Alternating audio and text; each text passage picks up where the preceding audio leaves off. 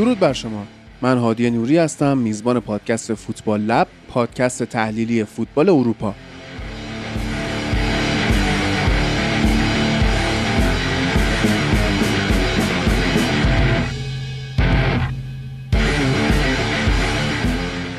فوتبال یه بازی ساده است که 22 نفر برای 90 دقیقه دنبال توپ میدوئن و ما اونو براتون تحلیل میکنیم.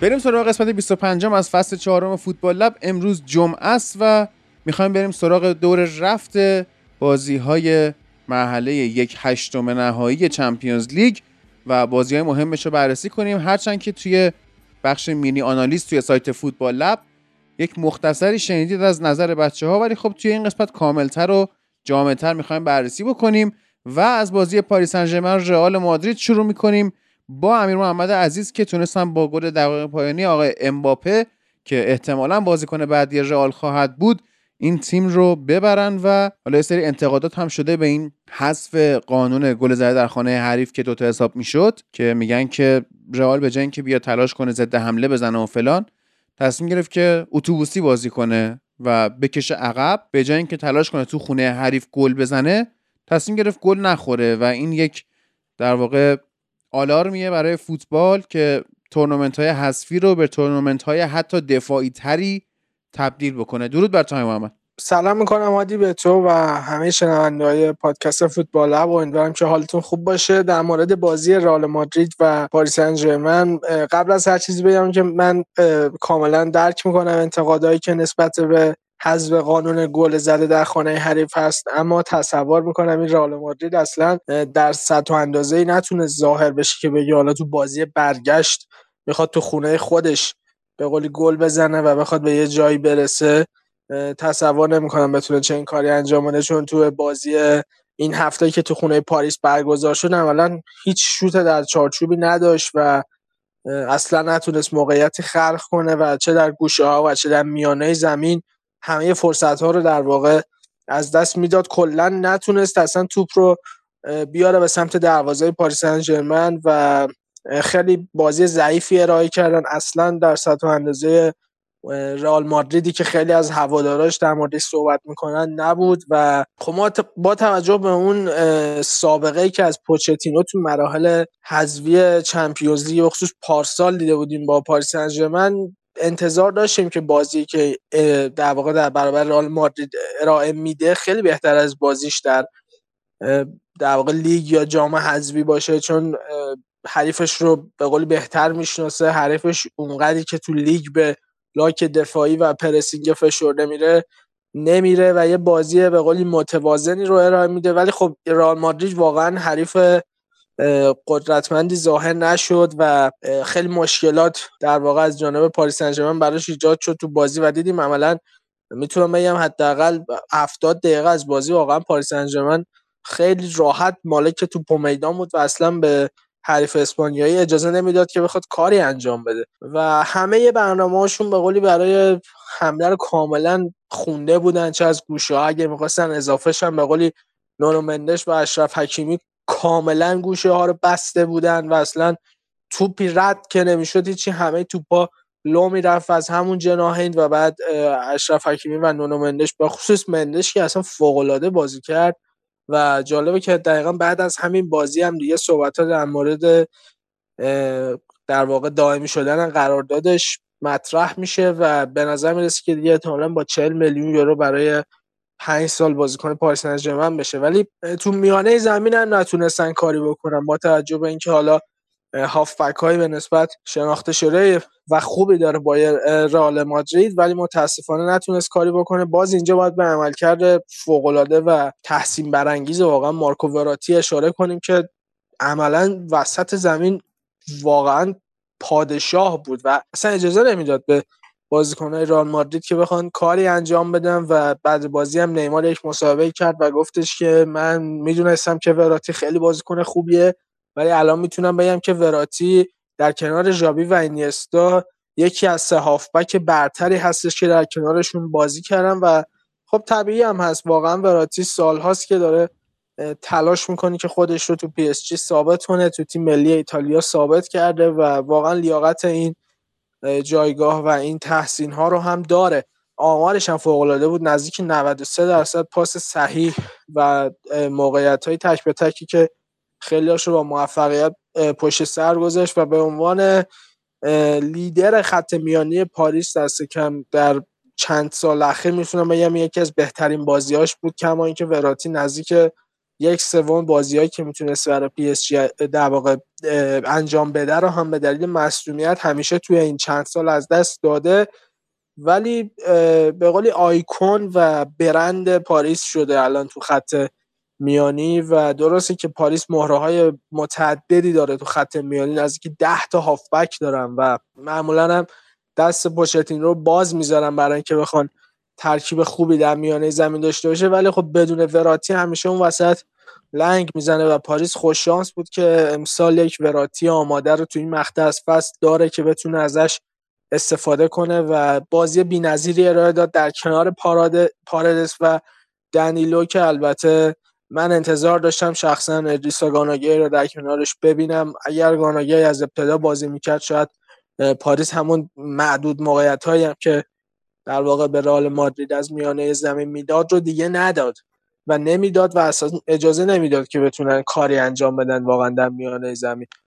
ولی خب به هر حال بازی بدی نبود، خوب بازی کردم، من انتظار این بازی رو نداشتم، فکر می‌کردم که یه ذره رئال مادرید دردسر ساز ظاهر بشه ولی هیچ کاری انجام ندادم، واقعا هیچ شوت در چارچوبی نداشتن، یعنی عملا فرق نمی‌کرد که دوناروما تو دروازه بود یا مثلا سرجیو ریکو یا دروازه‌بان برازیل چندم دیگه، اصلا هیچ موقعیتی خلق نکرد رئال مادرید. و با احترام به هواداری رئال مادرید فکر می‌کنم که مشکل اساسی که رئال داره اینه که واقعا ترکیبش در سطح و اندازه رئال مادرید نیست. خب تعارف که نداریم، تو خیلی از پست ها مشکل دارن، به خصوص فول بک هاشون اصلا واقعا قابل مقایسه با مدافعین کناری پاریس سن ژرمن نبود و کاملا تو این بازی تیم برتر بود پی اس جی در همه پست ها. و تو خط حمله هم اونجوری که از وینیسیوس تعریف می‌کردن ما اصلا چیزی ازش ندیدیم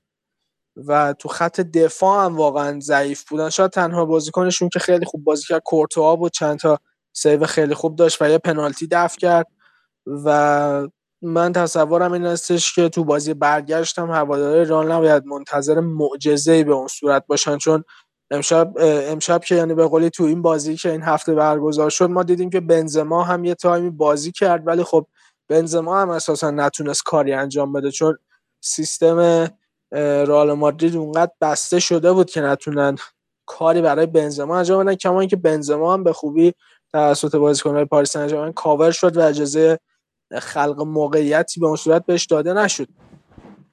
من تصورم این هستش که کار خیلی سختی داره رئال مادرید اگر بخواد تو بازی برگشت کامبک بزنه و مطمئناً پاریس سن ژرمن اجازه نمیده که رئال بخواد حریف درد سرسازی براش ظاهر شه. یه صحبتی کرده در مورد اینکه احتمالاً امباپه فصل آینده بازیکن در واقع رئال مادرید هست. الان یه صحبتایی داره میاد، یه خبرای منتشر میشه که امانوئل ماکرون و سارکوزی به عنوان رئیس جمهور و رئیس جمهور اسبق فرانسه که تا الان سارکوزی از هواداران به قول میشه گفتش که دو آتیشه پاریس سن ژرمن هم هست، اومدن با امباپه صحبت کردن و انتظار دارن ازش که قراردادش رو تمدید کنه، حتی کوتاه مدت، حتی تا سال 2024-2025 و در واقع الخلیفی هم بهش پیشنهاد حقوق ماهانه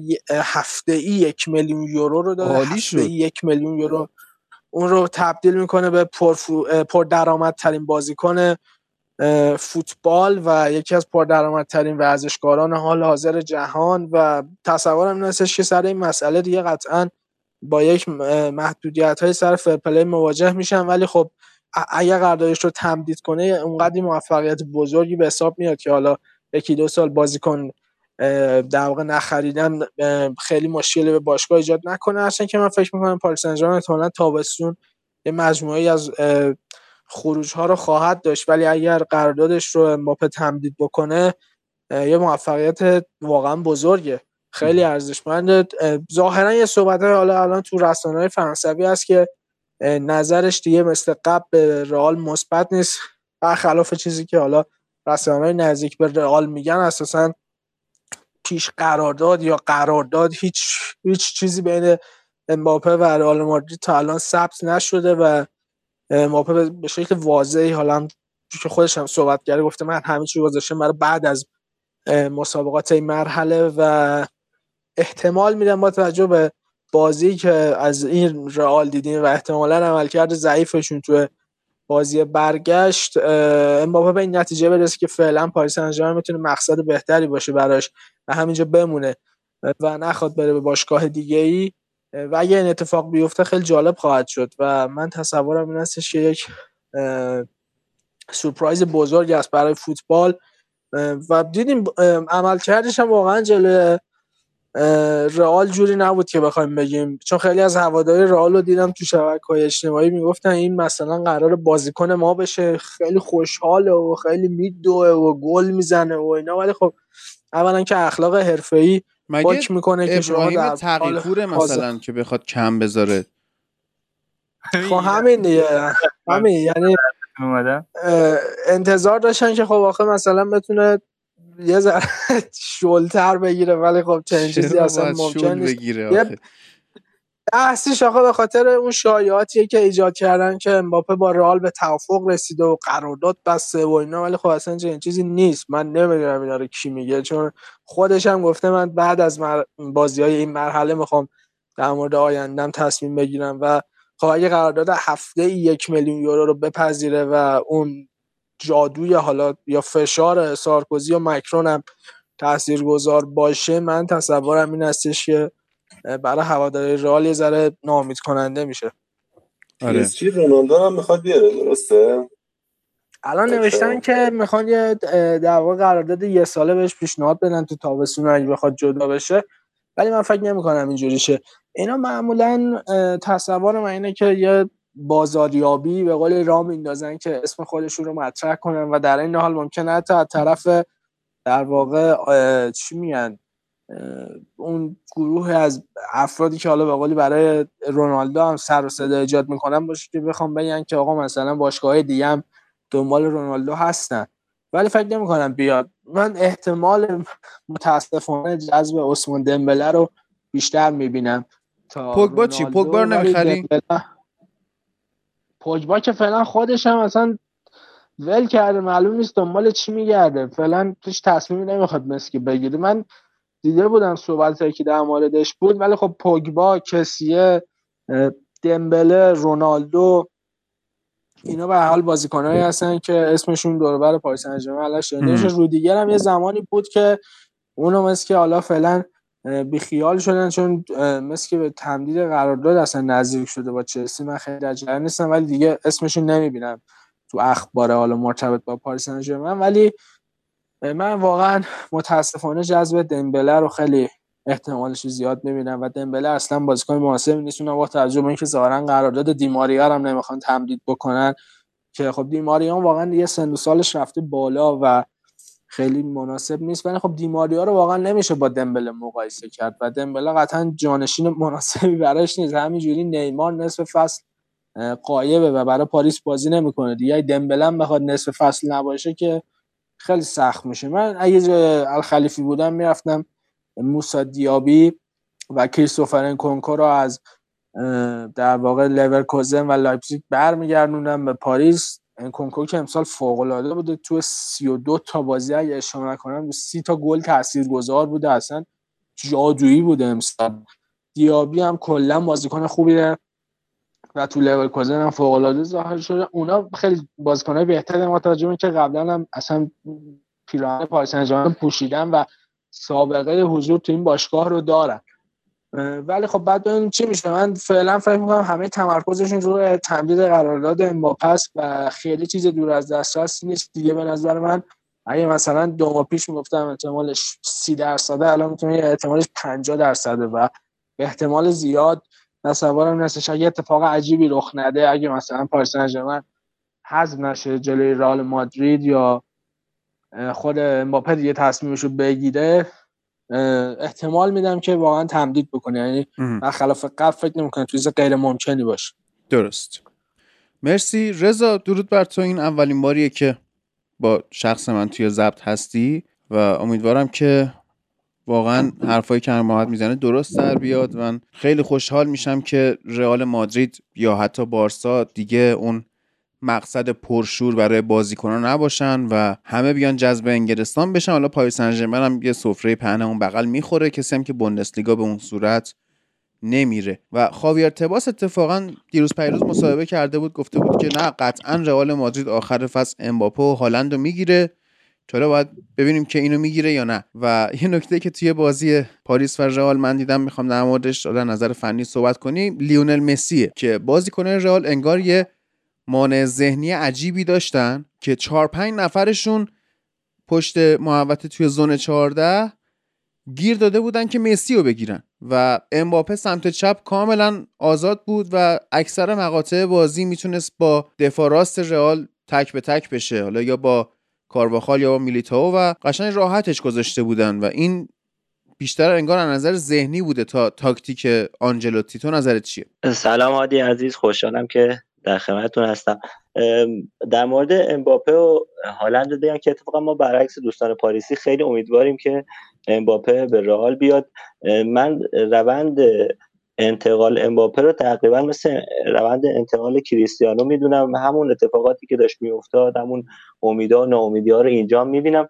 خیلی مثبت میبینم که امباپه هم برای پیشرفت بیاد. هر چند پاریس تیم خوبیه، الان بهتر از ماست، ولی امباپه میدونه که رئال یه پشن، یه به قول معروف یه موقعیتی که نباید دستش بده. والا دیگه شما تو انگلیس کسی رو باقی نذاشتید که دیگه نخریده باشید. روزای 4 تا بازیکنم بیا لالیگا تعطیل نشه دیگه. ما الان سه تا تیم اول لالیگا رو ببینید به چه وضعی افتاده. واقعا ما در موردش بیشتر صحبت کنیم. سه تا تیم داریم که واقعا دیگه به نکبت و خاری افتادیم. ما مشترکی دیگه لالیگا. آره حالا امیدوارم که حداقل دوباره کم کم لالیگا بیاد. البته چند سالی طول خواهد کشید ولی امیدوارم کم کم بتونه حالا ژاوی هم تیمشو بازسازی کنه، ما هم یکی دو تا خرید داشته باشیم، تیممون بتونه پوس‌اندازی کنه. میخوام در مورد یه مقدار در مورد تاکتیک این بازی صحبت کنم، گرچه که ما تو رئال خیلی تاکتیکی ندیدیم ولی در قالب اون صحبتام میخوام به سوالی که تو پرسیدی هم تا اونجا که حالا ذهن خودم یاری میکنه جواب بدم. رئال میومد توی خب درسته 4-3-3 بازی شروع کرد ولی خب در حقیقت موقع دفاع میومد 4-5-1 میشد، این دو تا وینگرها کامل عقب میکشیدن و کمک میکردن که خواستن به دفاع کمک کنن، یه همون حالت اتوبوسی که شما گفتید. پاریس هم ترکیبش 4-3-3 بود ولی من چیزی که چند بار بازی رو پاس کردم، نشستم نگاه کردم، این بود که حالا بچه‌های پاریس شاید بتونن بیشتر بهم کمک کنن ولی چیزی که من دیدم این بود که کیمپمبه میومد، یعنی ترکیبش 3-3-4 میشد به جای 4-3-3. موقعی که می‌خواست توپ دستش رو می‌خواست حمله کنه، به این صورت که کیمپمبه عقب می‌نشست توی دفاع، مارکینیوش و پریرا دست راست و چپش بودن، مسی میومد عقب‌تر، دیگه فالس ناین بازی نمی‌کرد، میومد عقب‌تر توی خط هافک کنار پارادس و وراتی قرار می‌گرفت، یه حالت پست 8 شاید بر عهده گرفته بود که شاید به قول تو این مانع ذهنیه. درسته، خیلی باش موافقم. اصلا ما خودم یکی از چیزا تو بازی از اولش می‌گفتم بود که مسی با گل نزنه که خوشبختانه نزد ولی آخرش امباپه زهرش ریخت و این پست 8 بودنه شاید باعث شده بود که رئالیا به اضافه اون مانع ذهنیه درگیرش بشن و بخوان مسی رو پوشش بدن و من فکر می‌کنم که این اشتباه آنجلوتی هم بود که نصف برده بود که بیش از یک نفر امباپه رو مأمور مهارش بشه. واقعا امباپه بازیکنی نیست که بخواد با یک نفر مهارش کرد. حالا چیزی که جالب بود این بود که حکیمی و مندس هم می اومدن جلو و کنار دیماریا امباپه قرار می گرفتن و یه چارتایی رو تون جلو تشکیل می دادن که بتونن به سمت رئال حمله کنن. من یه میخوام هایلایت های بازی رو خیلی سریع مرور کنم، وقتتون رو زیاد توی زمین نگیرم ولی میخوام ببینم که چه اتفاقاتی افتاد و آنجلوتی چجور واکنش نشون داد. دقیقه 5 اگه یادتون باشه اولین باری بود که امباپه نفوذ کرد، اون پاس کات‌بک کرد عقب که دیماریا از بالای دروازه فرستاد تو بیرون. دقیقه هولوش 17 بود که دوباره امباپه فرار میکنه پشت کارواخال و توپو میزنه که یه جوری کارواخال شارژش کرد، شاید اونجا داور میتونه سخیرانه پنالتی بگیره ولی نگرفت، کورتوا اونجا ایستادگی کرد. دقیقه 50 بود نیمه دوم، دوباره امباپه پشت مدافعان صاحب توپ شد، ضربه رو زد، کورتوا گرفت. 52 53 60 که دیگه در نهایت پنالتی اتفاق افتاد. حالا این همه نفوذ میکنه امباپه، آقای آنجلوتی به جای اینکه یک نفر رو بسپره که کمک کنه به کارواخال، چه واکنشی نشون میده؟ دقیقه 70 آقای کارواخال رو میکشه بیرون، جاش واسکز رو میاره که اصلا تو دفاع خیلی ضعیف‌تره. یعنی شما به جای اینکه یه نفر به کارواخال اضافه کنی، می واسکز رو با کارواخال عوض می‌کنی. این به نظر من همینجا دیگه یه جورایی فاتحه رئال خوندم، ولی باز خدا رو شکر خوش شانس بودیم تا دقیقه 90 فکر کنم 2-3 بود که اون اتفاق افتاد. و واقعا تو اون صحنه خیلی جالبه، یه مقدار بیم عقب‌تر اونجا بعد جاگیری اشتباه رودریگو و واسکز رو هم در موردش صحبت کنیم که وقتی نیمار صاحب توپه، این دوتا به جایی که بیان تنها گزینه پاسش که امباپه تو دست چپش قرار داره ببندن، کسی که از اول بازی داره به ما حمله میکنه، پدر سمت راست ما رو در آورده، این دوتا میان میچسبن بهش، یه جاگیری اشتباه میکنن، توپ به راحتی دست امباپه میرسه. بازم میان آقای واسکز میره اونجا بپوشونه، ولی به جای اینکه پوشش ما از سمت میلیتائو ببینیم، اونم میاد کنارش قرار میگیره. یه دریبلی که دقیقاً ما توی حالا بازی قبلی رئال هم ما همچین دریبلایی دیده بودیم که رئالیا میخورن، به سادگی دریبل میخورن و امباپه ضربه خودش رو میزنه، زهرش رو میریزه. من مشکلات زیادی تو رئال میبینم، اینکه این سه تا هافبک رئال یه جورایی دیگه شاید سیر شدن، شاید دیگه خسته شدن، سنشون بالا رفته و از اون ور هم آنجلوتی هیچ پلن بی نداره، میاد میره توی پاریس اینجور دفاع میکنه.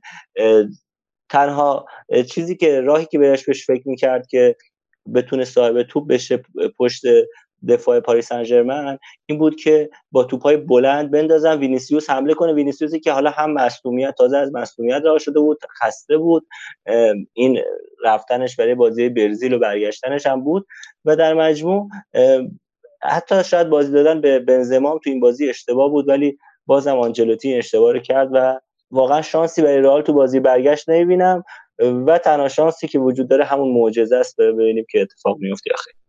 درسته ایلیا، حاجی من یه چند تا نکته می‌خوام بگم. بگو قبل ایلیا تو بگو. آره مرسی. اولا اینکه در مورد سیستم سه دفاعه، خب سه دفاعه چیدنش به قولی امسال یکی از چیزایی بوده که برای پوچتینو و خود مدیریت باشگاه مهم بود و رو همین حساب به قولی راموس رو جذب کردن، هرچند که خب راموس اصلا نتونست برای پاریس تقریبا بازی کنه، فکر نمی‌کنم بیشتر از 2-3 تا بازی کرده باشه، ولی به هر حال یه چیزی بود که امسال برای پاریس مهم بود. تو سیستم سه دفاعه به نظر من چیزی که از دفاع‌های مرکزی شما مهم‌تره اینه که بتونید به قولی فول بک‌های خوبی داشته باشید که بعد تو حمله‌ها اضافه شن و به قولی اون نقش وینگ بک بودن خودشون، اون وینگ بک بودن رو بتونن به خوبی انجام بدن و ما دیدیم که به قولی اشرف حکیمی و به خصوص نونو مندش این کارو خیلی خوب انجام دادن و خب رئال عملاً نتونستی کاری انجام بده، چون عملا جناحین خودش رو به پاریس سن ژرمن واگذار کرده بود.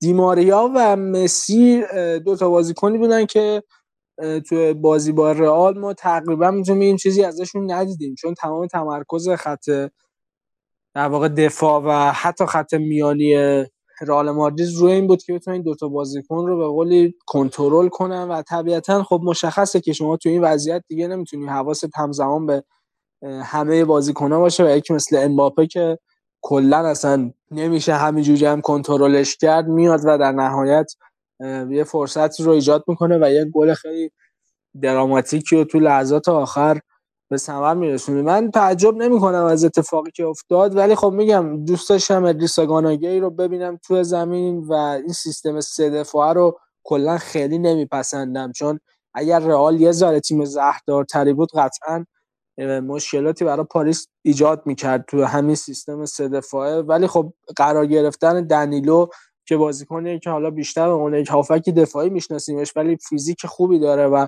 تو موقعیت‌های دفاعی هم خیلی خوب معمولاً ظاهر میشه، برای من سورپرایز جالب ترکیب پوچتینو بود. واقعاً انتظار نداشتم، با وجود اینکه بازیکنایی مثل ادریساگاناگی، بازیکنایی مثل واینالدوم حتی پاریس داره و میتونست از اونها استفاده کنه، ولی خب اومد و یه جورایی ترکیب متفاوتی رو چید.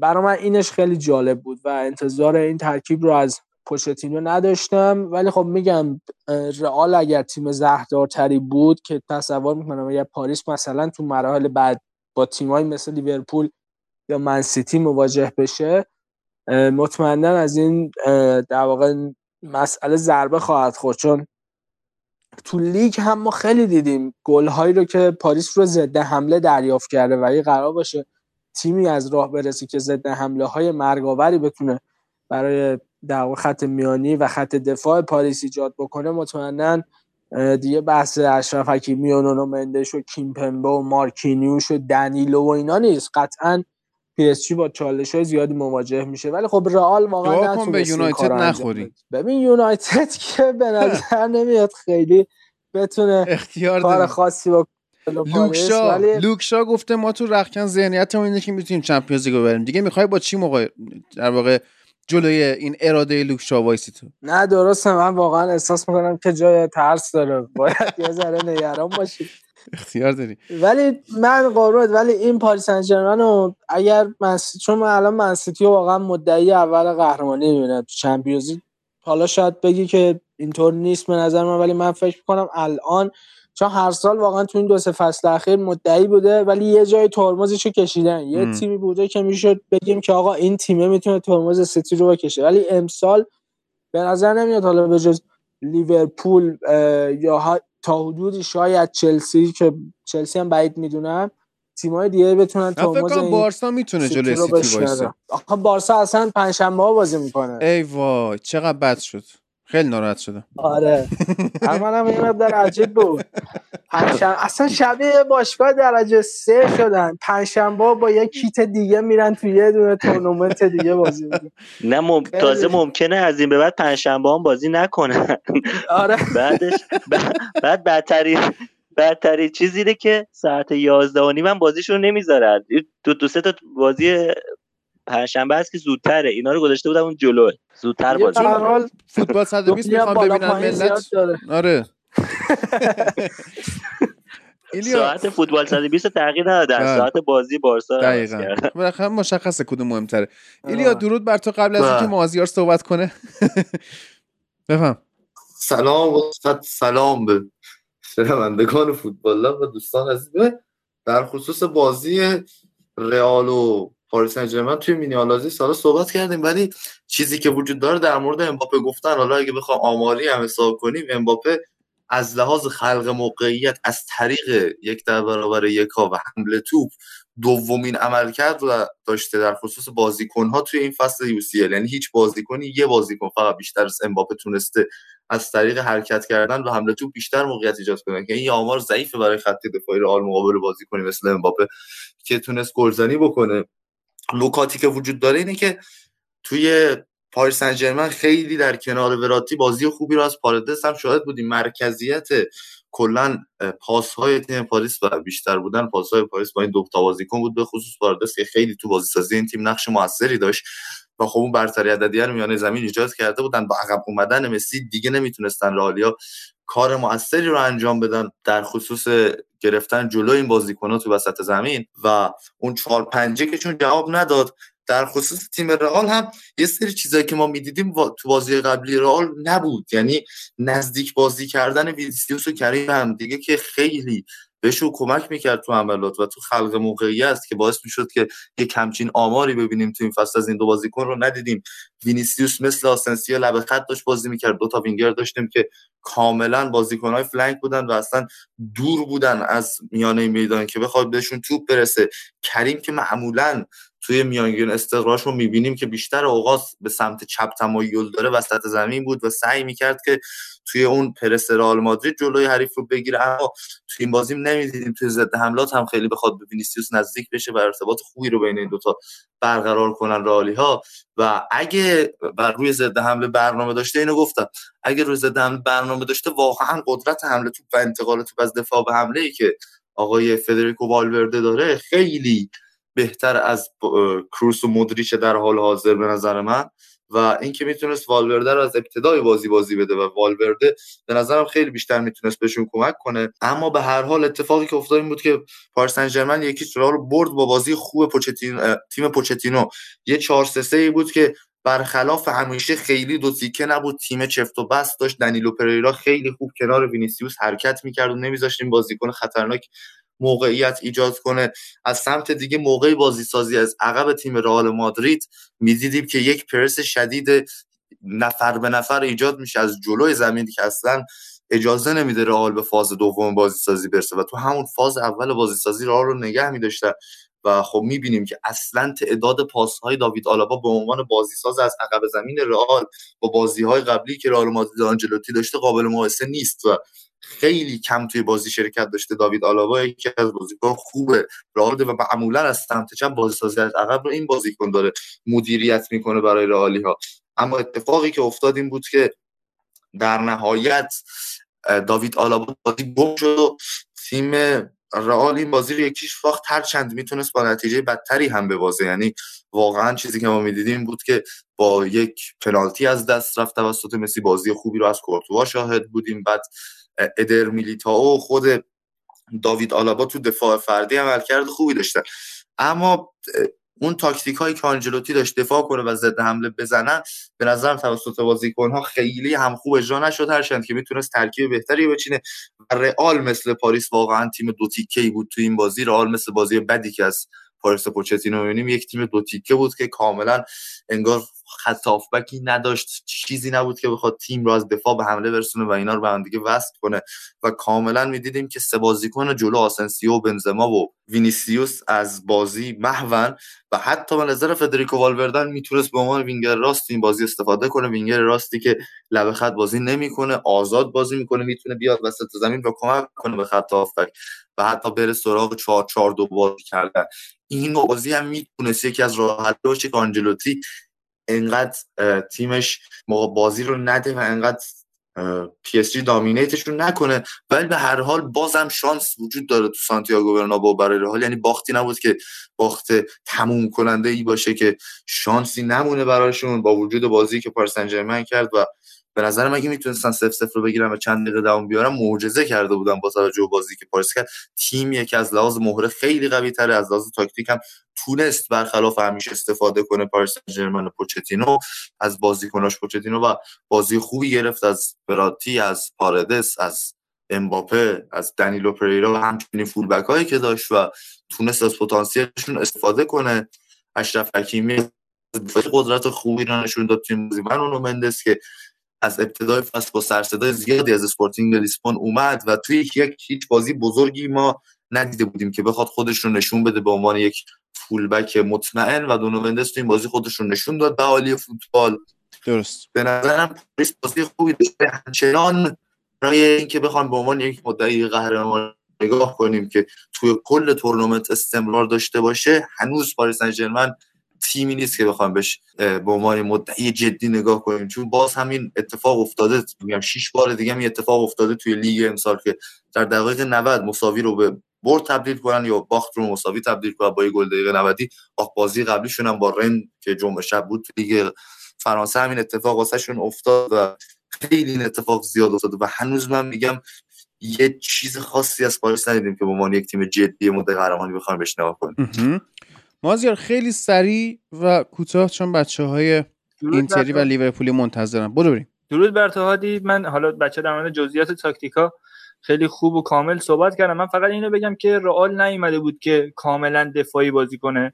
ما اگه بازی‌های مهم این فصل رئال رو دیده باشیم می‌بینیم که کلا رئال آنجلوتی تو بازی‌های مهم یه تیم واکنشگراه، یعنی وای میسته از اشتباهات تیم حریف تو خط هافک استفاده میکنه و همون رو تبدیل به ضد حمله میکنه و گل میزنه. ولی تو این بازی خط هافک رئال خسته بود، یعنی به خاطر حال سن و سال بالای اون ست هافک و عدم استفاده از فد والورده، همونطوری که ایلیا گفت خیلی والورده میتونست کمک کنه، همونطوری که ما تو ال کلاسیکو برگشت پارسال دیدیم که سمت راست رئال رو خیلی خوب راه انداخته بود و از فضای پشت جوردی آلبا خیلی خوب داشت استفاده میکرد. ولی خب پاریس طبیعتا نسبت به تیم‌های لالیگایی مثل حالا رئال و مثل بارسا و اتلتیکو اینا تیم قوی‌تریه ولی اینکه خب رئال هم اسکوادش پیره و خط هافکش خسته بود تو این بازی، به نظرم یکی از علت‌هایی بود که باعث شد رئال اون زهری که تو لالیگا داره رو نداشته باشه. همین می‌خواستم. درسته. خب من اگه صحبتی نیست چراغا رو خاموش می‌کنم. بچه‌های رئال و پاریس سن ژرمن میتونن جمع و ترک بکنن. دمتون گرم. خواهیم بریم سراغ بازی بعدی، بازی در واقع اینتر و لیورپول که در ورزشگاه جوزپ مئاتزا بسیار زیبا برگزار شد. من دوست داشتم خودم در مورد بازی پاریس سن ژرمن رئال صحبت کنم، ولی خب به حال به علت بد بودن تایم این بازی و همزمان بودنش با بازی مهمتر یعنی من یونایتد و برایتون اصلا بازی رو نگاه نکردم. دوستان بودن که مثلا با تلویزیون یه بازی ببینم، با لپتاپ یا با گوشی مثلا یه بازی دیگه. من اصلا نمیتونم این کارو بکنم، ترجیح میدم که همون بازی مهمتر رو ببینم. عرض کنم که مجید بعد مدت‌ها برگشت و بریم که باهاش صحبت کنیم در مورد این بردشون جلوی اینتر که من بازی رو خودم دیدم و حالا توی مینی آنالیز توی سایت فوتبال لب عارف اومد صحبت کرد یه مقدار و خیلی از عملکرد فندایک تعریف کرد. خیلی با گلرخ صحبت کردیم در مورد اینکه موقعی که تیاگو فیکسه لیورپول میبره بازیاشو و قشنگ میتونه در واقع حریف رو له بکنه. دو تا نکته خودم میخوام اضافه کنم، یکیش که سواله، یکیش نکته است. یکی اینکه به ابراهیم کناته خیلی پرداخته نشد، بازیکنی که اومد لیورپول و اوایل متزلزل بود ولی کم کم اشتباهاشو کرد، عبرتشو گرفت، پیشرفتشو کرد و واقعا فوق‌العاده بازی کرد جلوی اینتر. و از طرفی هم فیکس گذاشتن هاروی الیوت رو میخوام مجید عزیز توضیح بدی توسط آقای یورگن کلوپ. درود بر تو. سلام و درود بر دوستان و شنوندگان فوتبال لب. خب در رابطه با کناته بگم از اول که به نظرم یه موجوده خیلی خوب برای هوادارهای لیورپول که یه زوج خیلی خوب برای بیگ ویرجیل پیدا شده که اینتر هم سعی کرد تو این بازی از اون جناح به لیورپول فشار بیاره. خب به نظرم توی این امتحانی که تو این بازی بود سربلند بیرون اومد. بعد در رابطه با الیوت خیلی به نظرم سردرگم بود در بازی، یعنی اون خاصیتی که خب توی بازی قبل ازش می‌دیدیم تو این بازی خیلی مثبت ثمر به نظر من واقع نشد. بعد اگر میخوان که من یه سری صحبت‌ها رو آماده کردم در مورد بازی بگم که یه سری آمار یه سری آره بگو، بعدش میریم سراغ گلرخ و از اونم یه سوالایی دارم.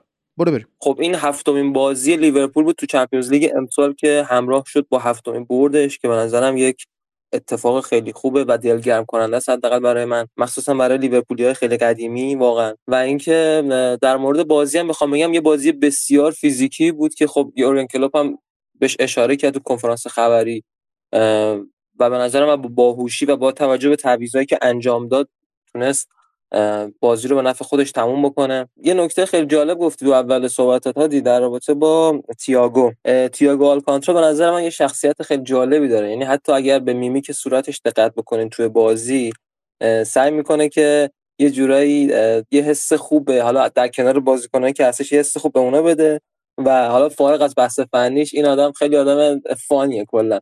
نمیدونم کلیپای چیزاشو دیده باشین و از نظر فنی هم این آدم دقیقاً یک ستون شده برای لیورپول، یعنی وقتی که توی مرکز زمین هستش و حالا پشت مهاجما و حالا شاید میشه گفتش که همه جای زمین واقعاً مثبر ثمره و لایناپش هم نگاه بکنید تو اکثر بازی‌ها خوبه.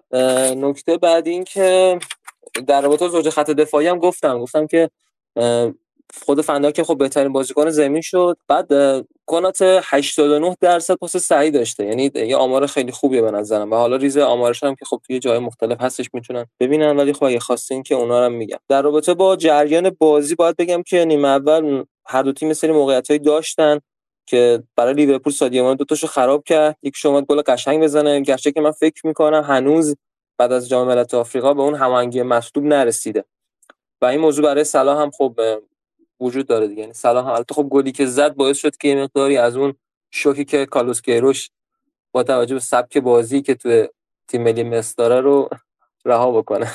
بعد نکته بعد این که در مورد اینتر برای خودم خیلی خوب بود. لیورپول اول بازی خیلی دوچاره جو حالا جوزپ مئاتزا شده بود، یعنی همون ورزشگاه اینتر یه مقداری بازیکن‌ها هنوز با جو ورزشگاه آشنا نشده بودن، گرچه که خب جو آنفیلد خیلی به نظرم بهتر و شاید وحشتناکتر از ورزشگاه اینتر باشه.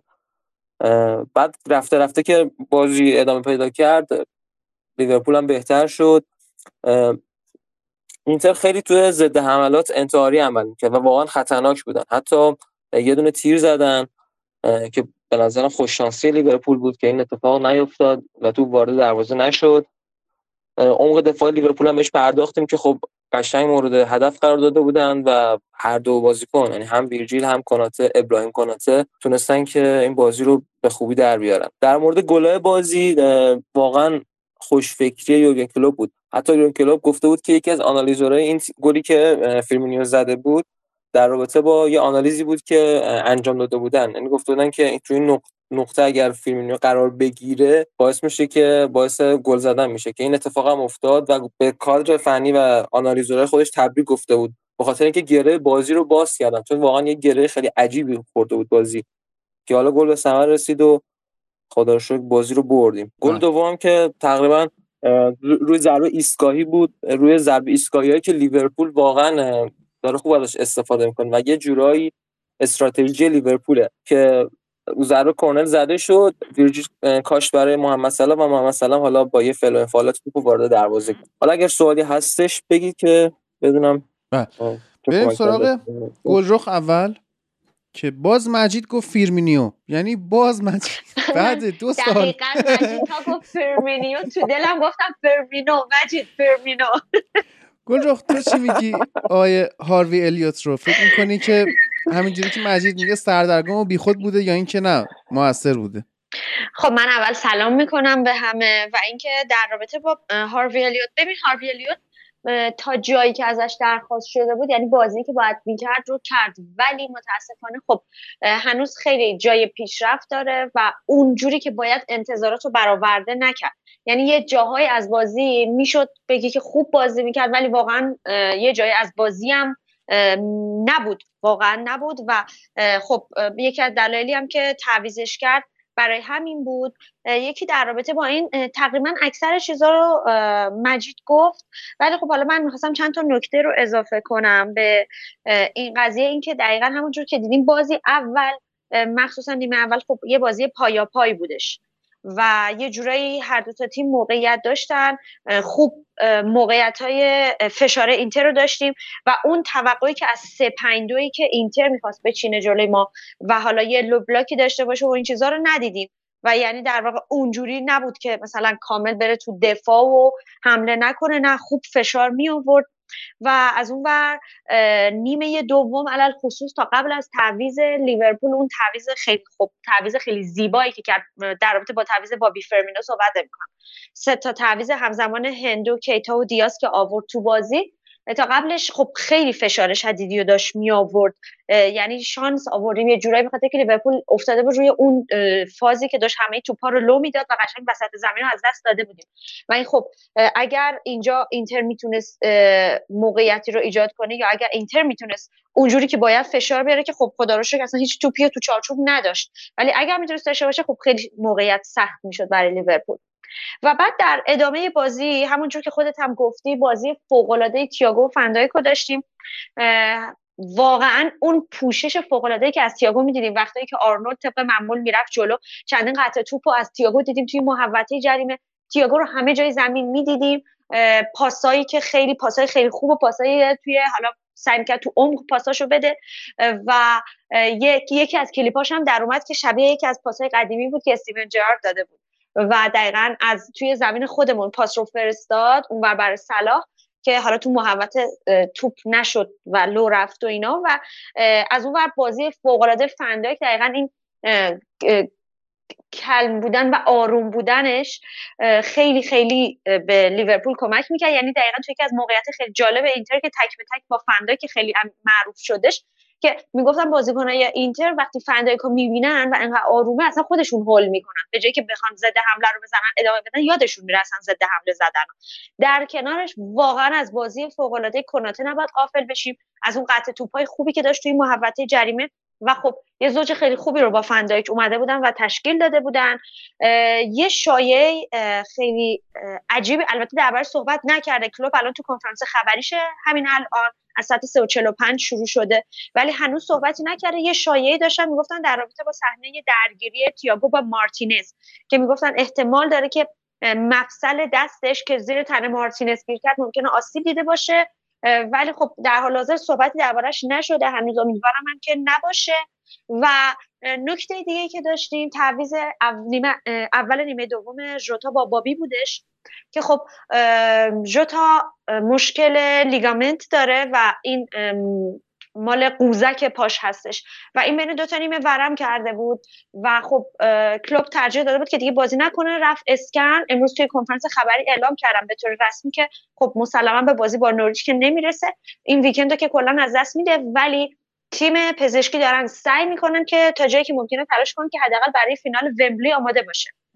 و دیگه در رابطه با بازی خیلی خوب هندو و کیتا میخوام صحبت کنم.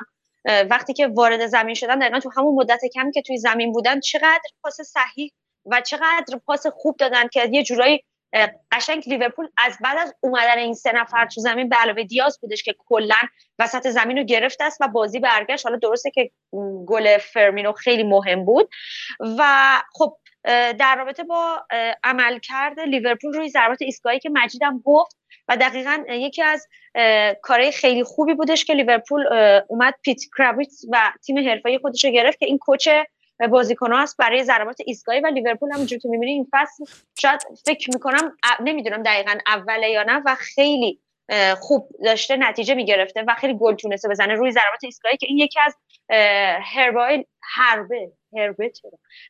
لیورپول برای گل زدن که خیلی هم خوب جواب داده. ملت مربی سد پیس دارن، ما هم مربی سد پیس داریم، خدا نیامرزه واقعا. آره دیگه خلاصه حالم داره بد میشه از من یونایتد. فقط الان به امید اون روحیه قهرمانی لوک شا من نشستم. آره من خیلی منتظرم فوتبال برسه که با هم دیگه دوباره بازی لیورپول منچستر رو ببینیم. آره میخواید بشینید دوباره ما ببینیم که ما گل دوم شل کردیم داریم میخندیم ها. من دعوت میکنم حتما بیاین کافه پنجره. نه من دارم جامو عوض میکنم مجید، یه جای دیگه. آره آره نکته آخرم که میخواستم بگم یه چیز دیگه هم بگم که یه چیز خیلی بامزه اتفاق خیلی عجیب و غریبی که خیلی هم پخش شد تو رسانه‌ها صحبت کردن و اینا در رابطه با مسئولیت چمبرلین بودش که گویا بعد از بازی در حال سرد کردن بعد از بازی چمبرلین مصدوم شده و حالا کلوب هنوز صحبت قطعی در رابطه باهاش نکرده، ولی برای کسی هم مهم هستش این؟ نه اونقدر الان که یکم عمق اسکوادمون بهتره خیلی اونقدر ناراحتمون نمی‌کنه این قضیه.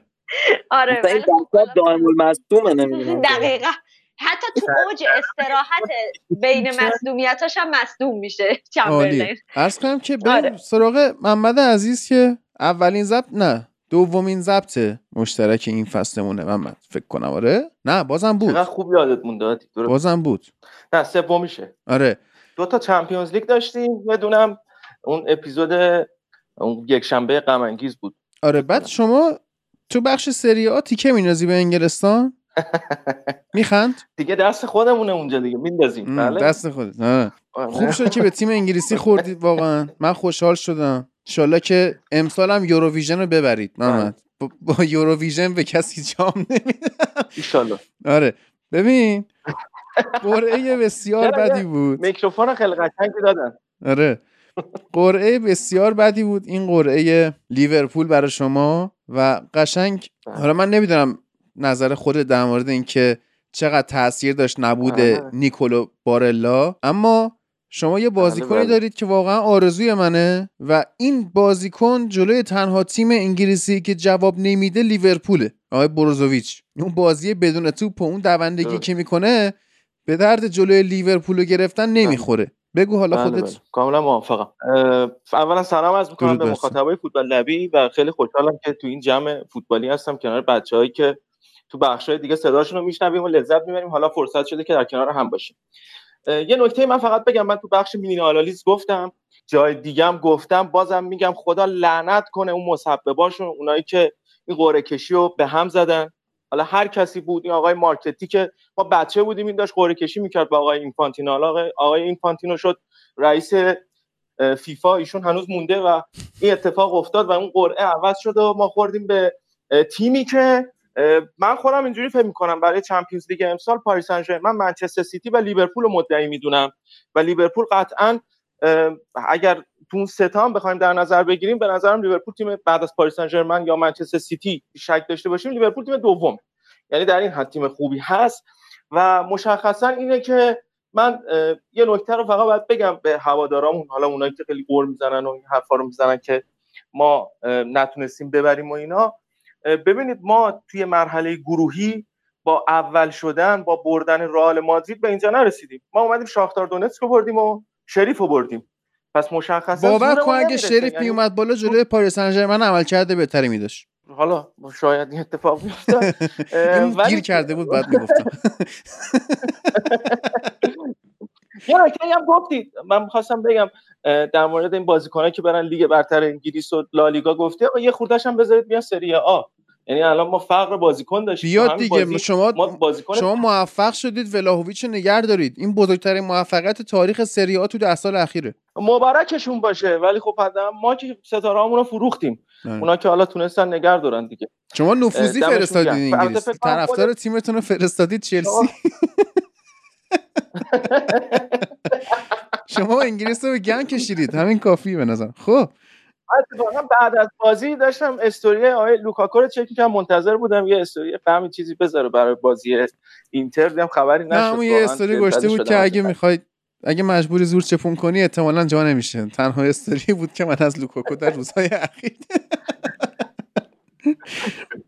ببین یه نکته خوبی داری اشاره کردی، نبودن نیکولو بارلا که واقعا تاثیر داشت تو این بازی.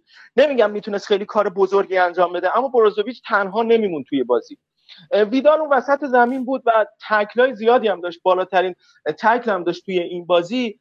اما فقط یه بازیکنی هست که بلد یه کار آمریکای جنوبی بکنه توی زمین، یعنی بازی که بخواد خیلی کمک ما بکنه، اونم تو سن و سال خیلی نمیتونه ارائه بکنه. بارلا کنار بروزوویچ خیلی میتونه کمکش بکنه، بروزوویچ رو تنها نذاره. این که میگی بروزوویچ شاید تو این بازی موفق نبود و جلوی تیم انگلیس آب نمیده، من به این حساب میذارم که این بازیکن تنها بوده توی این بازی و شاید اون هاکان که ما میدونیم خیلی تحت تاثیر جعب قرار میگیره، تو فضا قرار میگیره، هرچند که بازی خیلی خوبی ارائه داد در اون شکی نیست، اما اون کسی که باید کمک بروزوویچ بکنه تو همه بازی‌ها این کارو انجام میده بارلاست که اصلا الان یه روحیه قهرمانی داره و فصل دیگه هم به احتمال زیاد با نیمکت نشین شدن هندانویچ کاپیتان اینتر میشه و این خیلی قضیه فرق میکنه اون موقع. اما من میخوام اشاره بکنم به جدول رده‌بندی رو نگاه بکنید تو لیگ‌های مختلف، هم توی انگلیس هم توی ایتالیا اینتر و لیورپول جفتشون عین همن، یعنی جفتشون 24 تا بازی داشتن و 16 تا برد داشتن، 6 تا مساوی و 2 تا باخت، عین هم بودن. جفتشون 54 امتیاز گرفتن و جفتشون هم یه دونه بازی عقب افتاده دارن. فرقی که اینجا این بازی ایجاد میکنه اینه که ما بازیکن نداشتیم بخوایم تعویض بکنیم، یعنی مشخصا تفاوت لیورپول تو این بازی با اینتر تعویضایی بود که تونست انجام بده و با اون تعویضا تونست بازی رو نگه داره. وقتی که ما اینزاگی که همیشه مینالیم میگیم آقا دقیقه 70 دلیل نداره تو تعویض بکنی، دیدیم اینجا دقیقه 70 تعویض نکرد، چون بازیکنی نداشت بخواد بیاره تو این بازی بخواد به دردش بخوره. دقیقه 87 تعویض کرد. تیمی که داره های پرس بازی میکنه، پرس زیاد، خستگی زیاد تیمش داره و باید یه بازیکن جانشین مناسبی داشته باشه بخواد بیاره توی زمین. کیو داره بیاره؟ لورد گالیاردینیو داره، استاد وسینو رو داره، دارمیانو داره. اینا بازیکنان خوبین ولی برای سری آ، یعنی این بازی که اینتر ارائه داد، من تو مینی آنالیزم گفتم منو امیدوار کرد به سری آ. با این بازی که اینتر انجام داد مشخص شد، خیال من راحت شد از بابت سری آ. ما میتونیم با همین سبک بازی که توی سری آ انجام بدیم راحت امتیازا رو به دست بیاریم، چون اکثر بازیامون هم جلوی تیمای میتونیم اونجا 3 امتیاز به دست بیاریم دیگه. اونجا خبری از فندایک نیست دیگه، اونجا خبری از کناته نیست. گلرخ اشاره خوبی کرد، فندایک مثلا یه جایی میدیدم ژکو مستقیم داشت باهاش حرکت میکرد، یه فرصت خیلی خوبی داشت و فندایک به جای اینکه بیاد خیلی تک بره، خیلی خشم بیاد آقا این توپو بخواد قطع بکنه، صبر کرد تا ژکو بیاد و فضا رو بس برای ژکو. و همون اتفاق شد، ژکو همون لحظه منتظر بود که فندک تکلی بزنه، بیاد دیری بهش بکنه، بیاد راست حرکت بکنه یا چپ حرکت بکنه، ولی همین اتفاق افتاد. از این دفاع ما نداریم. چند تا تیم هستن توی سری آ که این دفاع رو داشته باشن، این بازیکن‌ها رو داشته باشن و این مشخصا کمک ما میکنه. میگم بیشتر از این که من ناراحت بشم از باخت اینتر جلوی لیورپول، امیدوار شدم به سری آ، چون این بازیو من خودم هم، تو خودت هم هادی قبل بازی گفتی بیا یه بت بزنیم، بیا یه شرط بندی با هم بکنیم من گفتم عمرم بیام سر این بازی شرط ببندم. یعنی مشخصا وقتی این قرعه در اومد، سخت ترین قرعه ممکن در اومد، مشخصا معلوم بود که ما نمیتونیم برنده این بازی بشیم. و حالا وا بیلاست، من نمیدونم آنفیلد قرار چه اتفاقی بیفته. متاسفانه توی ایتالیا هم که ما بیشتر از 40000 تا نمیتونیم بلیط فروشی انجام بدیم، اما توی آنفیلد کامل میتونن بیان. نمیدونم 60-65. ببین لیورپول اونقدر توی آنفیلد خطرناک نیست محمد، بیشتر تو اولترافورد خطرناکه. حالا تا گل نمیتونه بزنه. حالا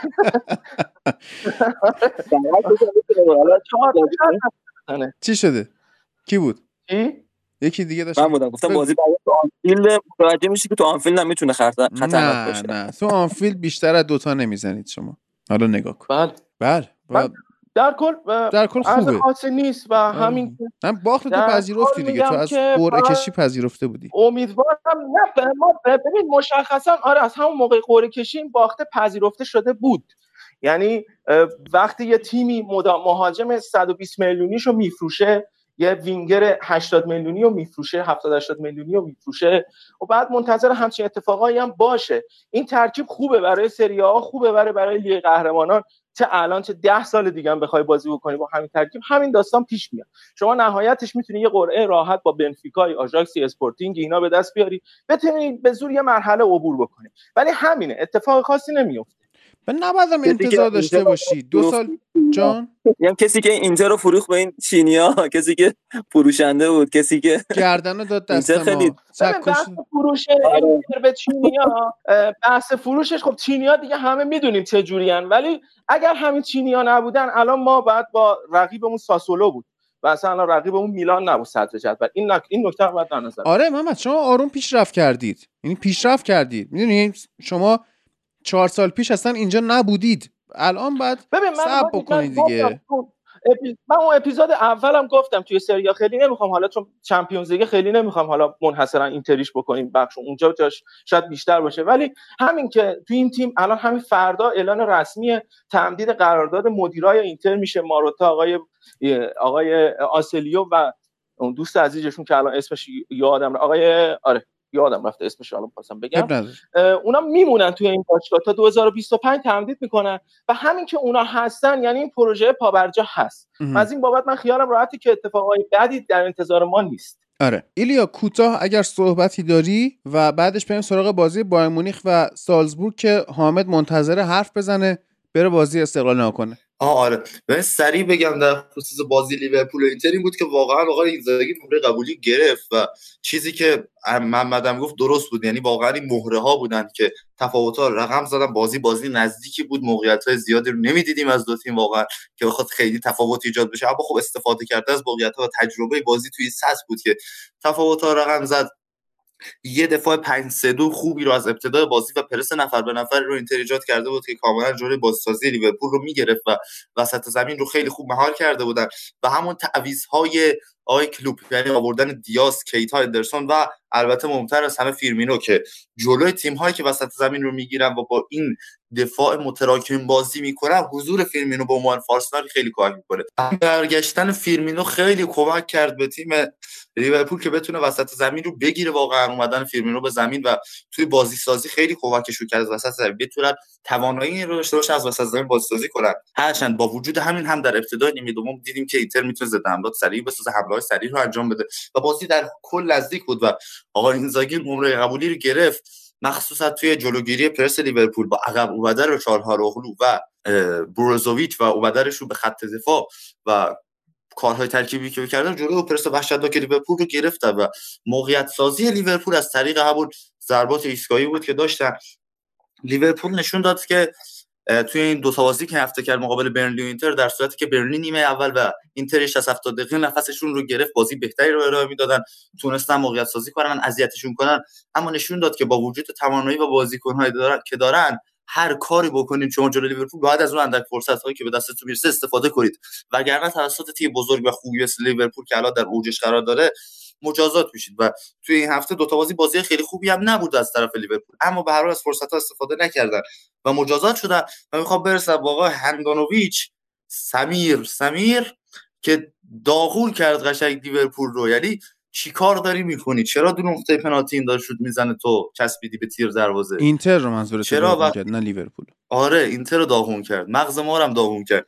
چرا فیرمینو میاد خودش رو جدا بکنه سر میزنه؟ تو هر کاری میکنی که بدنت رو جمع کنی که تو بره تو گل، سر گل اول تمام تلاشش رو کرد که بدن جمع بشه و توپ بره تو گل.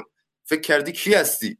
اینتر 2010 این اسکولز بود بخشید، ولی در هر حال سمیر هندانویچ نابود کرد تیم مسابقه و این واقعا بازی زشتی بود که دیدی. بازی بازیکن سری اونانا بیاد که از دیدن یک همچین بازیکن تو تیمی که قهرمان ایتالیاست واقعا ما دیگه راحت بشیم. واقعا زشته که قهرمان ایتالیا یه همچین دروازه‌بان بخرن.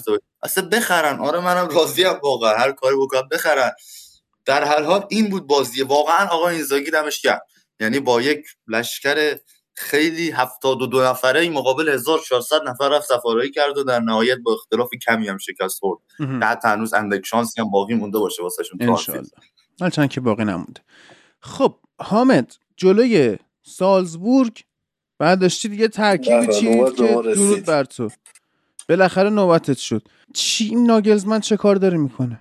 خدا سرشاده، خدا ازش نگذره، خدا یکی اونو یکی حسن آقا رو ازش نگذره. دو نفر آسی کردن ما رو. آقا این ترکیب رو میچینی میری تو بوندسلیگا جلو تیم بوخوم 4-2 میبازی، بعد بیایی همین رو میذاری جلو سالزبورگ. چه منطقی آخه؟ چرا باید همچی کاری بکنی؟ چرا باید آتیش بزنی ما رو؟ آخه مرد خجالت بکش، حیا کن، به کاره بدت فکر کن. خب بایرن که دیدیم چه اتفاقی افتاد، یعنی با خیلی شانس آوردیم ما و دست پای آقای پاوارد درد نکنه اون توپو در آورد و همینطور ساقهای آقای کمان که اون گل رو زدن دستشون درد نکنه. بایرن با همون ترکیب زیبای 3-2-4-1 داشت بازی رو شروع کرد و مصدومای بایرن هم بهتون بگم دیویس و گورتسکا و نویر رو ما نداشتیم. عرضم خدمت شما که مشکل خط دفاع داشتیم. آقای زولر هم که خب دادن دورتموند و فعلا از ناچاری داریم فعلا بازیش میدیم. نیمه اول که کاملا مشخص بود دیگه، بایرن همینطوریم رو به جلو داشت بازی میکرد، پرس از جلو خوبی انجام نمی، پرس از جلو میخواست انجام دادی خوبی نبود و همینطور سالزبورگ که توپا رو بلند رد میکرد و میومد رو موقعیت 18 بایرن. و حالا باز نیمه دوم دیدیم که یه مقدار تعویضا حداقل درست شد. گنبری رفت بیرون، دوتا وینگا رفتن سمت گوشه های چپ و راست، یعنی سانو کمان چوپوموتینگ اضافه شد توی 18 با لواندوفسکی و توپا رو بلند میفرستادن براش و همینطوری هم دیدیم که با یکی از این توپای بلند مولر ساوند و کمان کرد تو گل. این وضعیت بایرنی که الان داریم میبینیم دقیقاً اون حرفی که هادی زد سری قبلی که من اومدم گفت که نمیبینم درش قهرمانی، واقعا منم نمیبینم درش قهرمانی. شما بیای 22 تا شوت بزنی سمت دروازه سالزبورگ، عرضم خدمتت که تعداد پاسات 5 برابر سالزبورگ باشه، 72% موقعیت توپ داشته باشی، بعد بیای این یک اونم از سر دقیقاً اینکه بگی شانس آوردیم که یکاش بیشتر نخوردیم.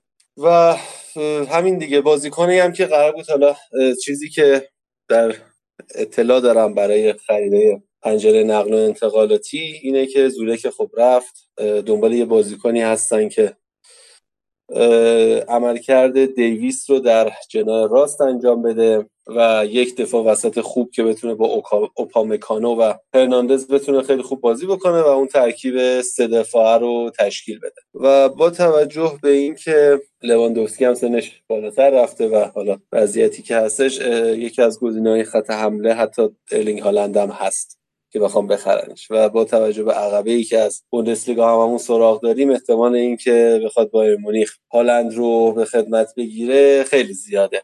و عرضم خدمت شما که از اینم به اضافه بکنم در انتهای که الان اوپامکانو تقریبا مسئولیتش رفع شده، میتونه یه مقداری بازی بکنه. جمال موسیالا هم کرونا گرفته و قرنطینه‌اش تموم شده، یواش یواش داره به تمرینات گروهی اضافه میشه. لئون گورتسکا هم بعد از 3 هفته دوری از تمرین امروز مثل این که جزو تمرین‌ها بوده و اگر که حالا سالزبورگ رو رد بکنیم با توجه به اینکه حالا مصدومامون هم برمیگردن، احتمال اینکه یه مقدار وضعمون بهتر بشه با توجه به اینکه نویر برمیگرده، دیویس هستش، گورتسکا تو وسط زمین داریم، همینطور جمال موسیالا و علل خصوص اوپامکانو باز میشه یه امیدی به این تیم برای مراحل بعدی داشتش. همین دیگه، نکته دیگه ای ندارم حقیقتا بگم، بیشتر اعصاب خردکنیه برام. بسیار حاضر. من دوباره چراغا رو خاموش میکنم و میخوایم بریم سراغ بازی‌های پنجشنبه. اولا که قبل اینکه سر این بازی چیز دارم، خب بگو تو هم بگو. آره نه، فقط چند تا چیز از سر بازی سالزبورگ بایرن مونیخ. مسئله بایرن مونیخ اینه که توی این بازی کمترین شرکت تو پاس‌های این تیم رو لواندوفسکی داشته، یعنی کمترین لمس توپ تو کل بازی رو لواندوفسکی داشته برای بایرن مونیخ و کمترین شرکت تو پاس‌ها داشته و بیشترینش هم برای نیکلاس روله بوده. خب منطقیه جلوی تیمی که داره متراکم دفاع می‌کنه این آمار رو ببینیم. و اتفاقا یه نکته جالب دیگه هست اینه که مولر خیلی بیشتر سمت راست بوده توی این بازی، برخلاف لروی سانه که خیلی آزاد بازی میکرده. مولر خیلی، مخصوصا تو نیمه اول، مولر تو سمت راست خیلی بیشتر ما میدیدیمش.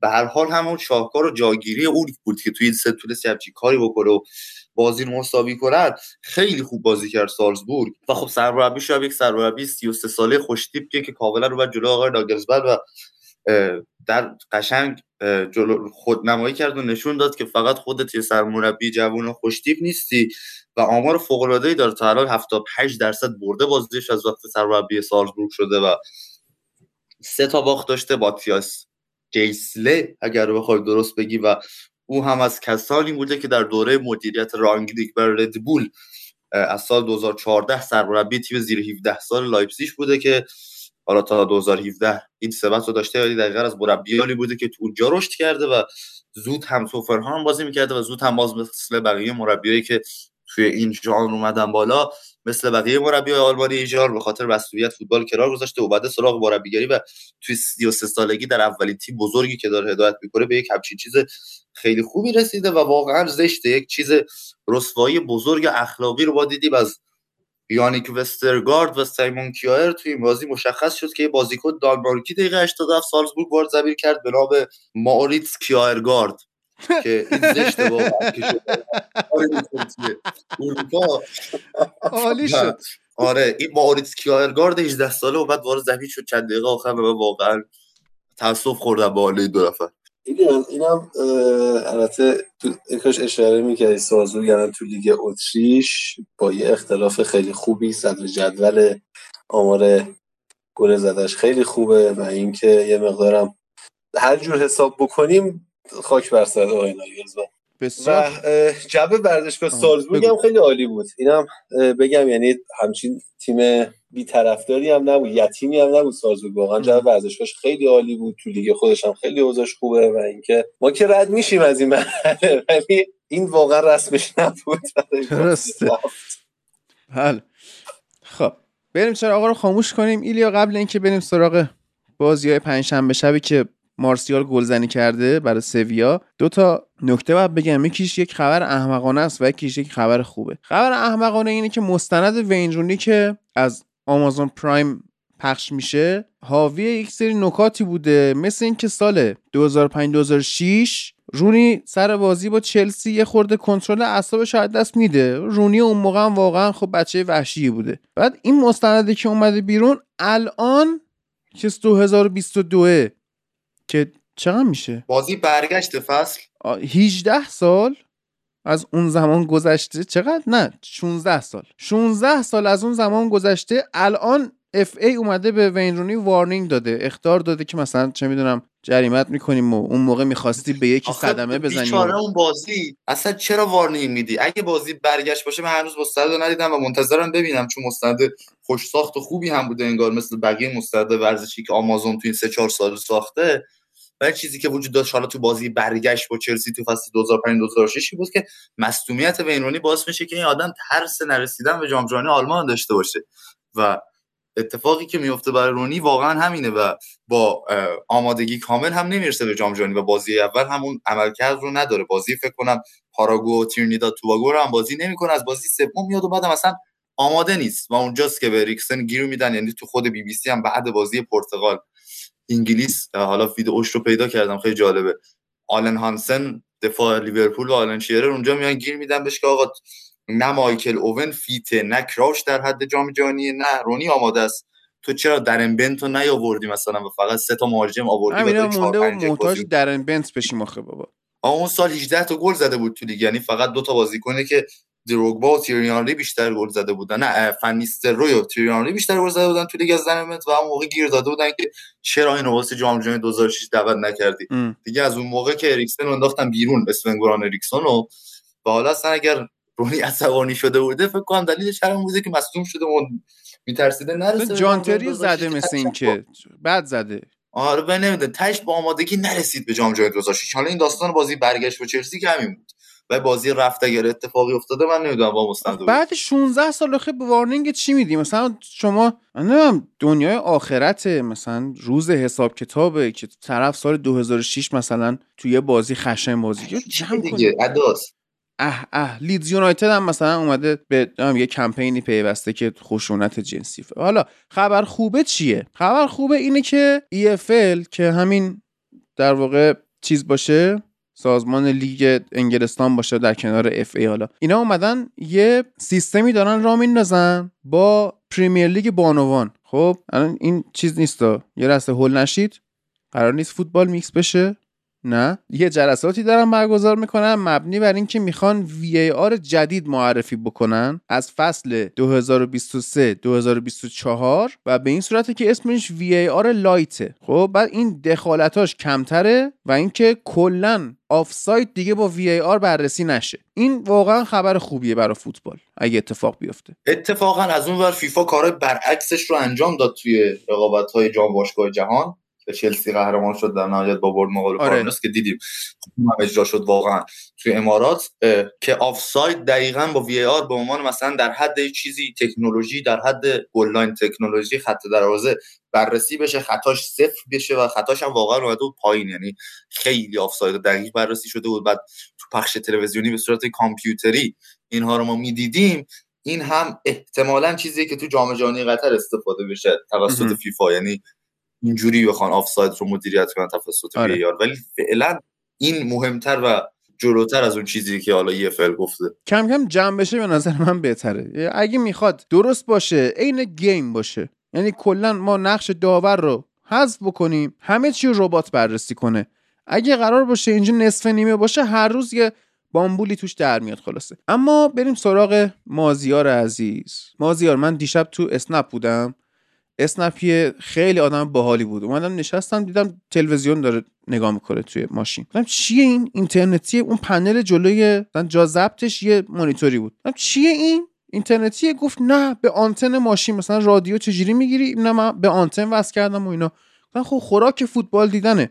گفت آره. گفتم طرفدار کجایی؟ گفت پرسپولیس. گفتم نه خارجی، طرفدار کجایی؟ و یادم رفت چی گفت. آها گفت قدیم مثلا بایرن مونیخ بود و فلان، داشت سریال شبکه 3 نگاه میکرد. تموم که شد گفتم یه دقیقه میزنه شبکه ورزش بازی بارسا ناپولیه. گفت آخه کی بارسا نگاه میکنه؟ گفتم حالا من کارم اینه، باید مثلا حواسم باشه خلاصه به اون بر. همین زد اون کانال، گل خوردید، من لذت بردم. آیه پیوتر زیلینسکی. بله بعد خبرایی که خوندم مثلا حالا کارشناسای اسپانیا دارن میگن که اوبامیان باید یه خورده خودخواهی خودش بیشتر بکنه و فلان. اصلا ولش کن، اصلا تحلیل فنی نداره که. تحلیل فنی اینه که آقای لوچیانو اسپالتی گفته بود که مارادونا از اون دنیا داره ما رو تشویق میکنه و همین باعث میشه ما بارسا. آره یعنی قشنگ اسپالتی از پای منقل بلند شده، از اون قلیونایی که باید پیشش صفر کنی از اونجا بلند شده گفته که مارادونا فلان. میخوام ببینم اصلا شاید اولین بار توی زندگیت باشه که داری بازیای بارسا رو پنج شنبه میبینی. واقعا ایتالیایی شبیه ایرانی‌ها. آره. بعد اینو گفتم واقعا افتادم. آره. از حس و حالت بگو. نه بذار حالا از حس و حالم میگم. پرسپولیس هر دقیقه‌ای گل میزد، اینا یه جوری جمع و ضرب و تقسیم و منها میکردن که یه 25ی، یه 8ی، یه چیزی ازش تر بیارن. بگن علی انصاریانو با مرداد میناوند این گل رو به ما تقدیم کردن. آره. اینجا اینو گفتی واقعا من به اون پی بردم که ایرانی‌ها شبیه ایتالیایی‌ان و برام اثبات شد. در مورد خود بازی هم می‌خوام قبل اینکه برم اینم بگم، قبل اینکه برم بیرون اصلا بشینم تو اسنپ تلویزیون داشت چرت و پرتی پخش می‌کرد و با اون گفتش که بشین اینو نگاه کن. گفتم دارم میرم بیرون چی نگاه کنم؟ گفت نه ببین داره با حسن روشن مصاحبه میکنه. حسن روشن یه زمانی تو استقلال بود بازیکن بزرگی و تا اومدم بخوام مثلا با بابام صحبت کنم بگم بابا آدم آشغالی این گرینویل فوتبال ایران و اینا، گفتم ولش کن، چرا به خودم زحمت بدم.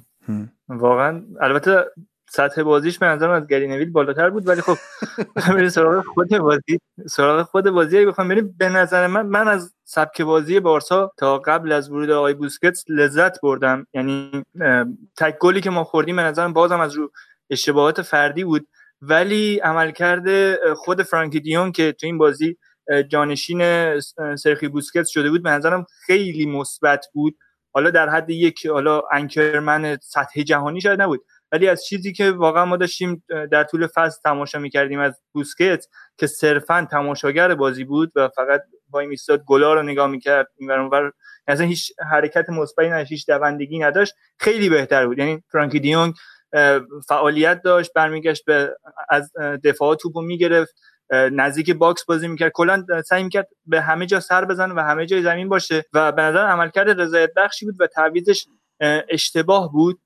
و پرس سنگین بارسا، نمیدونم تو غیر از اون گل بقیه بازی هم دیدی یا نه، ولی واقعا پرسی که داشت بارسا انجام میداد وحشتناک بود و اصلا آمارو ندیدم ولی فکر کنم تعداد زیادی توپ بازیکنان ناپولی تو همون یک سوم دفاعی از دست دادن، ولی وقتی که بارسا اونجا توپو به دست می آورد انگار بازیکنان داشتن بی تجربه عمل میکردن و نمی‌دونستن توپو خوب مدیریت کنن و برسونن به باکس و گل بزنن و این به نظرم بزرگترین اشتباه بارسا بود که یه بازیکن با تجربه نداشت اونجا بتونه پاس نهایی رو بده یا تصمیم درستی بگیره.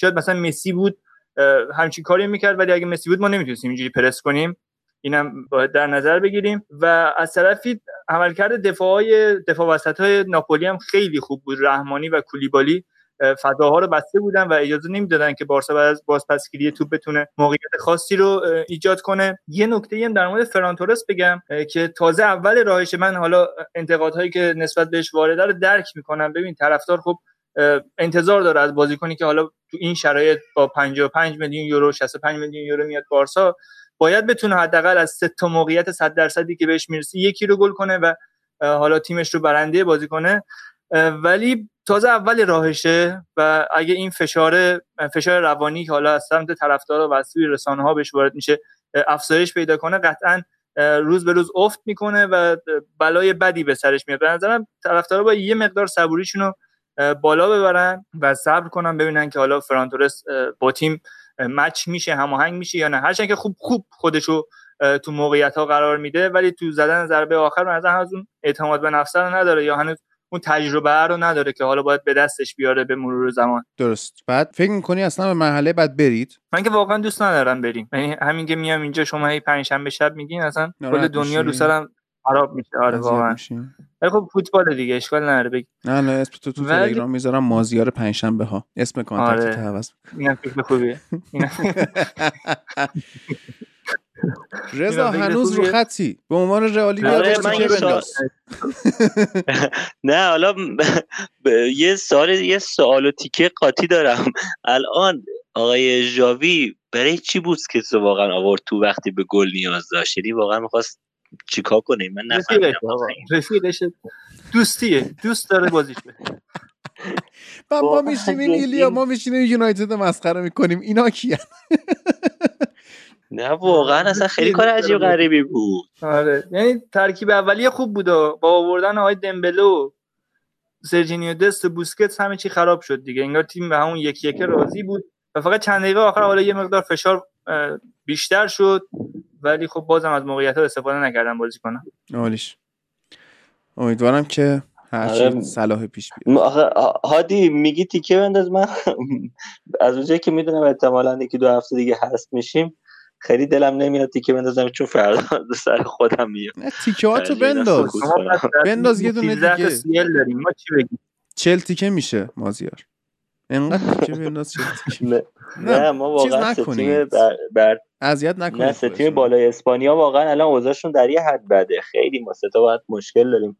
ولی هر چقدر که این تیم‌ها حالا سه تا تیم قدرتمند اسپانیا افت کردن، به نظرم بقیه تیم‌ها بهتر شدن. یعنی بتیس خیلی پیشرفت کرده. یارال حالا هفته بعد بازی جلوی یوونتوس رو شما می‌بینید.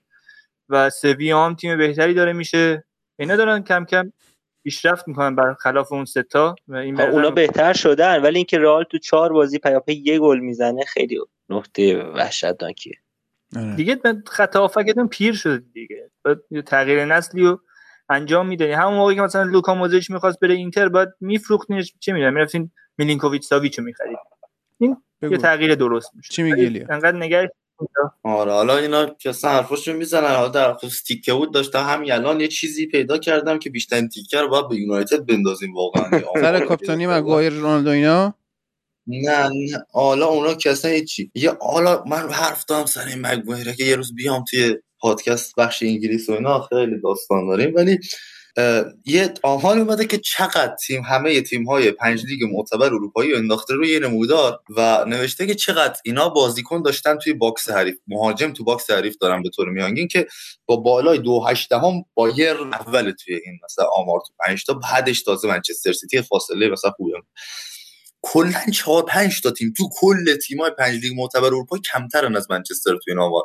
منچستر بیانگین زیر 2 بازیکن هجومی داره توی محوطه جای حریفش. واتفورد، ونتزیا، بولونیا، لاتزیو، لوریان، گرویترفورس، مونپلی، بخوم و متس. یعنی حتی نوریچ هم بیشتر بازیکن داره به طور میانگین توی محوطه جریمه. ولی لوکشا گفته ما قهرمان میشیم. خیلی جالب. آره یعنی اصلا روبرتو کارلوس انگلستان گفته ما تو رختکن نظرمونه که قهرمان میشیم. بذار خب ببینیم دیگه ما. حالا دنبال بارسا میگشتم که پیدا نمیشه. رئال اوضاعش خوبه تو این آمار. حالا آخر یه پارامتر دیگه هم که اومده تو این نمودار اینه که چقدر تبدیل به شوت شده این حضور بازیکن‌ها که رئال و یونایتد باز بد نیستن. و دنبال بارسلونا میگردم کلا پیداش نمیکنم. خیلی چیز عجیبی بارسلونا نمیدونم کجاست. بارسلونا مثل یونایتد وضعش خرابه. ما نصف فصل بدون مهاجم نوک تخصصی بازی می‌کنیم، واقعا چه انتظاری داریم؟ آره یعنی حتی اتلتیکو هم جلوتره با این وضعیتش که تیمی که الان نتونه اتلتیکو رو ببره واقعا به درد همش می‌خوره واقعا. آره همون نداریم دیگه. اتلتیکو رشت. آره عرض کنم که یه خبر هیجان انگیز بهتون بدم، خیلی داره وایرال میشه تو فضای بین‌المللی. عمو پورنگ آهنگ جادو تری نظر رو کاور کرده هندی و داره کم کم وارد کریر خوانندگیش میشه. من این تیکر رو پلی میکنم به عنوان حسن ختام این قسمت. جدی من یه چیزایی دارم میبینم توی اینستاگرامم تو تلگرامم که نمیدونم آدم باید سر به بیابون بذاره چیکار کنه. واقعا یکی از بولتریناش هفته پیش بود، فکر کنم تولد امام جواد بود، یارو عکس گرفته بود از حرم امام رضا استوری کرده بود، بعد نوشته بود مشتی تولد پسرت مبارک. یعنی خب تو چه احساس صمیمیتی کردی با امام رضا؟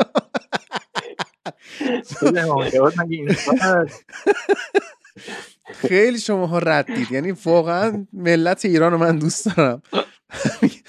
همینه، ببین ما با اینکه از نظر اقتصادی و فلان و حتی ناهارم بعضا بهمون نمیدن، ولی ما ملتی هستیم که اون شادی خود سرزندگیمون رو حفظ میکنیم و این میشه راز بقای ایران. عالی شد، عالی شد. الان یه عمو پورای مثلا، یعنی تکون دغدغه طرف اینه که بره آهنگ هندی کاور کنه. خب چی بگی؟ خوش به حالش. کاش خدا یه پولی به ما بده، یه عقلی هم بدی، ولی خب نداده دیگه. یعنی عقلو به ما داده، اگه داده باشه پولو به اینا که برن آهنگ. ای بابا ای بابا. به قول گلو خیلی خیلی خیلی جالب شد. بله خیلی خب بچا خسته نباشید، شب همگی بخیر. امیدوارم که تیماتون موفق باشن و لوکشا قهرمان شه. ان شاءالله سوپرکاپ با هم دیگه جدال. آره. لوکشا و سرجین باریکالله. بریم آقا. جادو داره نگاهات، خوشبوست عطر نفسات، به جینم یا آره، به جینم یا آره، تو مال منی، تو مال